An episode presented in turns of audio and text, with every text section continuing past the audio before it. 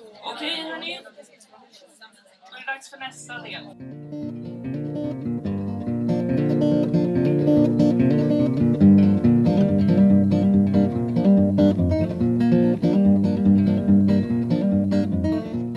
Välkommen till anarkism.info podcast. Vi är en plattform för anarkistiska idéer och samtal. Ibland styr vi upp egna samtal, ibland tar vi in föreläsningar eller annat material utifrån och vi publicerar material på oregelbunden basis. Om du vill bidra eller ge oss respons så hör gärna av dig till kontakt anarkism.info eller skriv till oss på Facebook. Nu börjar podden. Hej! Hej, mår ni bra? Hör ni mig bra? Jag är både lite förkyld och har lite så eh, lock för öronen. Så jag vet liksom inte riktigt vilken... Vad, du vet när, när rösten inte riktigt är ens bästa kompis. Så känns det idag för mig. Jag heter då Leandros Klarikomulinari. Jag är eh, doktorand i kriminologi på Stockholms universitet. Jag har eh, tagit fram den här rapporten som ser ut sådär. Eh, slumpvis utvald. Eh, för en organisation som heter Civil Rights Defenders. Så det är ett samarbete mellan min institution på Stockholms universitet och Civil Rights Defenders. Eh, den kan man ladda ner på deras hemsida gratis om man vill. Eh, innan jag kommer igång så vill jag för det första tacka organisatörerna naturligtvis. Och eh, Instagramkontot som har varit så otroligt viktiga för att lyfta den här frågan och få upp den på agendan. Jag tänkte att jag ska inte presentera mig så himla mycket för jag är inte så intressant egentligen. Jag är jättetrevlig och eh, sådär. Alla bara nej, det. Men jag är jättetrevlig och eh, på slutet ska jag eh, visa mina kontaktuppgifter som man jättegärna, om man är intresserad av att diskutera vidare så, så finns jag på Facebook och jag är jättepeppad på att ni mejlar mig. Men jag visar det på slutet. Eh, så jag tänkte eh, inte säga så mycket mer än det om mig själv. Jag tänkte fortsätta sen strax med att presentera bakgrunden till rapporten. Eh, och sen så kommer jag hoppa över massa saker som jag brukar göra. Eh, som är allt det där akademiska, som är typ så metod och definitionen utav det här ämnet som jag ska presentera. Som handlar om ras och etnisk profilering. Jag tänker också hoppa över det här, vad säger den internationella forskningen? Vi har inte riktigt tid till det. Eh, jag kommer väldigt, väldigt kort säga någonting om den svenska forskningen, men inte så mycket. Eh, och sen så ska jag försöka hoppa in på slutsatserna. Och jag kommer inte fokusera så mycket på ehm, vad människor som utsätts för rasprofilering berättar eller vittnar om. För det tänker jag att vi hörde precis. Utan det jag ska fokusera på det är hur, poli- hur man utifrån eh, ett polisiärt perspektiv kan förstå den här frågan. Så, för jag har gjort intervjuer med poliser kring deras förståelse av rasprofilering. Eh, men i alla fall. Så då... Yes, det fungerade. Vad bra. Frågan om ras och etnisk profilering har jättelänge diskuterats i länder som USA och England. Vi är verkligen ett u-land i Sverige när det gäller de här frågorna. Eh, kollar man, liksom, om, man, om, man, om man googlar lite så kan man få hur bra statistik från USA, hur bra statistik från England. Det finns massor utav rapporter, forskningsbidrag där man har ingående diskuterat den här frågan. Så, I Sverige eh, så hamnade den på tapeten 2013 i samband med romregistret, i samband med REVA. Och egentligen hade REVA pågått lite längre, eller hur? Nere i Malmö och, och men det är först när saker händer i Stockholm som det blir så här nationellt uppmärksammat och så här. Eh, så då... Eh, så romregistret, REVA och såklart kravallerna i Husby. Och Här är då tre bilder som på olika sätt påminner om det här. Eh, en sak som är viktig kopplat till det här med det som hände i Husby, det var ju att hela den incidenten, eller allt det där inleddes ju med att polisen gick in och skulle eh, ta hand om en 69-årig man va? Och sen så, upp, så dödade de honom och så gick de ut och ljög om det. Och så var den här organisationen Megafonen som bevittnade det här som de var baserade i Husby och liksom så. Eh, så det var ju någonstans den tändande gnistan. Så. Och sen, men detta är i alla fall den svenska bakgrunden till den här, till den här frågan. Eh, och det var också det som gjorde att Civil Rights Defenders eh, bad mig göra den här rapporten. Liksom. Okay, men här har vi ett fenomen som har börjat diskuteras, men det finns knappt någon forskning kring det. Så. Vad säger då den svenska forskningen? Eh, det är jätteknapphändigt. Eh, det finns en del bidrag. Ehm, Medan då typ, till exempel frågor som överrepresentation av invandrare i brottsstatistiken så finns det 24 ganska så gedigna forskningsbidrag kring det, trots att man inte får prata om det. Så den här frågan är då ganska negligerad. Men det finns då en del bidrag. Till exempel finns det en jättespännande utredning som heter rättvisan rättvis? Som nu har tio år på nacken. Eh, där man kommer fram till och där man visar på olika sätt, olika forskare visar att personer som rasifieras diskrimineras i alla av rättskedjans led. I alla av rättskedjans led och i synnerhet i relation till polisen. Och det visar man liksom statistiskt och man visar det liksom så på olika sätt. Eh, och bara för att nämna en ganska spännande studie så eh, Tove Pettersson som är professor i kriminologi på Stockholms universitet. Eh, och det här är kanske den bästa siffran vi har i Sverige. Och den är då tio år gammal. Men det är liksom så. Hon, hon gjorde en studie då eh, där hon tittar på bruk av narkotika i Stockholms stad år 2000. Och hur ofta polisen träffar rätt liksom, när de försöker så här, visitera eh, personer. Liksom. Och då eh, framgår det av den här studien att träffsäkerheten vid kroppsvisitation för personer över 30 år med svensk bakgrund, och det här följer då SCBs grej, va, eh, är 67 procent.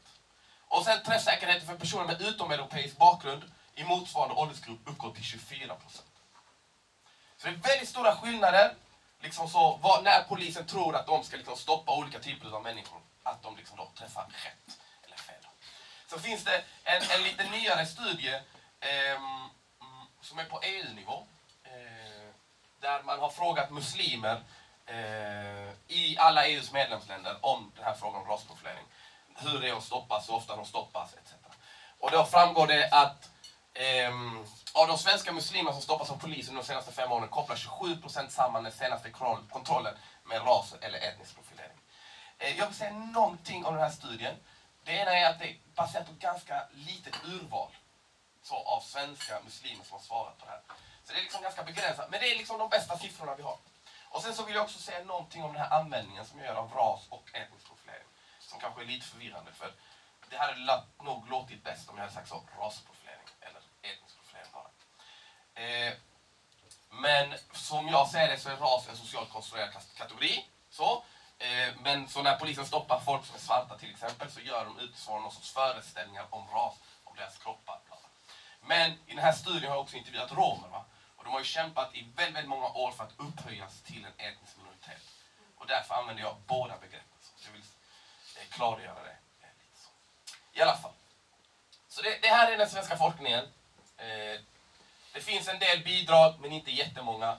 Väldigt få av de studierna som görs är liksom i huvud, enbart intresserade av rasprofiler utan det handlar liksom i så generella drag diskriminering på olika sätt.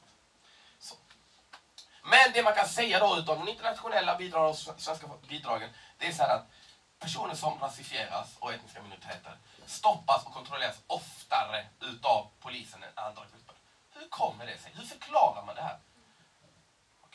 Alltså, går man in på så här Texaspolisens hemsida så står det så, racial profiling, ska man se så här.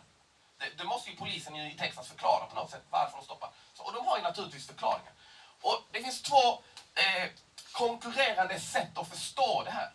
Varför stoppar polisen vissa mer än andra? Det ena då är det som kallas ett konsensusperspektiv. Det andra är det som kallas ett konfliktperspektiv. Och jag är då kritisk kriminolog, det vill säga jag är förankrad i någon sorts marxistisk idéanalys. Det vill säga, jag, är då, eh, jag tror på det här andra som jag kommer säga. Men det är ändå viktigt att för, liksom så, förstå att man kan ändå legitimera det här utifrån liksom så, någon sorts dominerande förståelse. Så i alla fall, då säger eh, tre forskare så här. Some propose that police attention is legitimate, um, legitimate triggered by the criminal behavior of marginalized people, while others maintain that these individuals are subject to biased policing triggered by their marginalized status.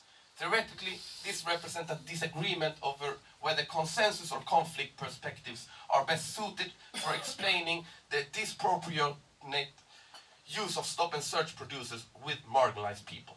Alltså, rent konkret, vad betyder det här? Jo, att svarta bör stoppas oftare för att de begår fler brott. Så. Eller muslimer, som en konsekvens utav kriget mot terror, måste bevakas hårdare utifrån Ba, ba, ba. Det är liksom konsensusperspektivet. Medan då konfliktperspektivet säger så här, nej men vänta här. Det här har att göra med en lång tradition som polisen har haft av att, typ så, i USA då till exempel, jaga slavar. Liksom. Det har att göra med polisens liksom, eh, roll i samhället. Så. Alltså, för, som marxist så tänker jag ju så här att eh, polisen är en del av den repressiva statsapparaten. Liksom så. Eh, men i alla fall, man kan tänka på två olika sätt. Vad har jag då gjort? Jag har då gjort två olika saker. Å ena sidan har jag intervjuat då personer som rasifieras och etniska minoriteter kring erfarenheter. Lite som det som instagram Där, ja precis där. Lite som det ni har gjort liksom så, och försökt göra någon sorts systematisering utav det. Ni är väldigt upptagna kring det som är i förorten. I, I min studie så delar jag också upp, eller pekar ut två grupper som särskilt utsatta, som drabbas av någonting utöver det som jag tror ni är inne på. Å ena sidan är romer, så, som har en lång historia. När man intervjuar romer så ser man den här långa historiska kontinuiteten. Liksom det första romregistret upprättades i Malmö 1935. Liksom. Det är liksom en nivå utav repression som vi måste förstå, en historisk kontinuitet som vi måste förstå där. Som, som skiljer ut det som den gruppen drabbas av. Samtidigt, och det är också viktigt att påpeka, de bor ju också i förorten. Så det går liksom inte att tänka att den gruppen... Och sen en annan aspekt utav rasprofilering, eller etnisk profilering, som är viktig. Det är ju den här eh, konsekvensen utav kriget mot terror. Så det har gjort i, i studien lite intervjuer med, med folk som blir eh, minderåriga som blir kontaktade utav Säpo för att Säpo tänker att de befinner sig i någon sorts process utav radikalisering. Och det som är viktigt att påpeka i relation till den här gruppen, det är ju människor som inte har begått någon typ av brott. Alltså jag har till exempel ett exempel i studien, i, i rapporten, en 16-årig tjej som har startat upp en förening. Liksom. Då kommer Säpo och knackar på och bara hej. Eh, och så dricker de te hemma hos henne och så hon bara, vad fan, varför tar de kontakt med mig? Liksom? Eh, men det är liksom någon form av profilering som särskiljer sig från det som ni beskriver. Eh, tänker jag. Samtidigt som det är samma fenomen. Liksom. För det är de här hierarkierna som reproduceras på olika sätt. Så det är det ena jag gjort. Och det andra är att jag har då intervjuat poliser kring alla de här erfarenheterna som eh, människor har. Hur förklarar man, hur förstår man det här ut som polis? Eh, och då kan man ju säga att det var ganska svårt för mig att få till intervjuer. Eh, det var många poliser som när jag sa hej hej, jag håller på att studera den här frågan om rasprofilering och bara get the fuck. Eh, vi ses. De var inte så intresserade helt enkelt att eh, svara på den typen av frågor. Ehm, men eh, Civil Rights Defenders som hade liksom förankrat projektet hos polisens högsta ledning, Dan Eliasson som nu fick sparken va? Eh, och han skickade ner det till sina undersåtar och så var de tvungna att svara på mina frågor. Och sen så tog jag också kontakt med några poliser som var eh, som har liksom engagerat sig i den här typen av frågor och så här, syns i media. Eh, och vad säger då de här poliserna? Eh, jag ska hoppa över den här, den, här, eh, den här sliden. Vad säger de här poliserna? Jag har identifierat fyra huvudsakliga argument kan man säga. Så, hur de kan förstå eller förklara det som, som vi sen kommer fördjupa i det här samtalet. Eh, det första handlar om ett avfärdande. Vi håller inte på med det här. Vi håller på med neutralt polisarbete. Det är färgblint polisarbete. Vi, vi liksom jobbar med... Eh, och det här citatet tror jag fångade. det. Det är en polis i Malmö som, är, som berättar så här. Jag kan dra parallell till innan jag blev polis. Jag jobbade på restaurang. När jag körde hem sent på natten i min gamla Golf blev jag stoppad flera gånger av polisen. Det hände kanske tre gånger på ett år. Varje gång kände jag, men vad fan, det är bara för att jag har mörkt hår och är invandrare. Det förklarar aldrig varför de stoppade mig. Okay? Så innan han blir polis så beskriver han liksom en, en typisk erfarenhet av rasprofilering. Man stoppas jätteofta när man kör bil. Och den här gången var det en för ful bil, liksom, så en Golf. En gammal Golf. Okej, okay. men han tar upp den här erfarenheten när jag gick på polisskolan. Då, då sa läraren, tänk dig att du jobbar ett nattpass. Det är inga bilar ute. Du ser någon köra runt i en risig Golf. Det är klart du stoppar den. Att du är mörk spelar ingen roll. Det är inte därför. Och det förstår jag nu när jag själv jobbat natt. Det handlar om tid och plats och beteende. Om någon kör dåligt eller sticker ut är det intressant. Om det är i ett område där det varit mycket skjutningar och vapen eller droger är i omlopp har vi ju extra kontroller där. Så det är ett avfärdande som är av, av alla den här typen av erfarenheter som ni har samlat in och som jag också har samlat in. Och en förklaring. va. Så vi jobbar istället med fakta. Vi,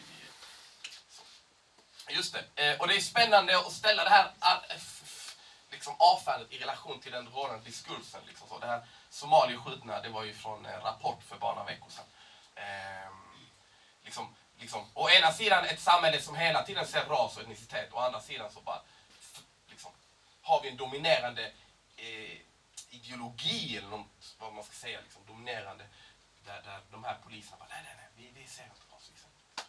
Och det andra exemplet är väl eh, polisen stoppar massa eh, i Lindängen, ett privatfoto som eh, har så här tio kids uppstoppade mot, mot väggen liksom så i, i Lindängen. Så, bara, nej, så är det bara personer som, som rasifierar, unga, unga personer som rasifierar.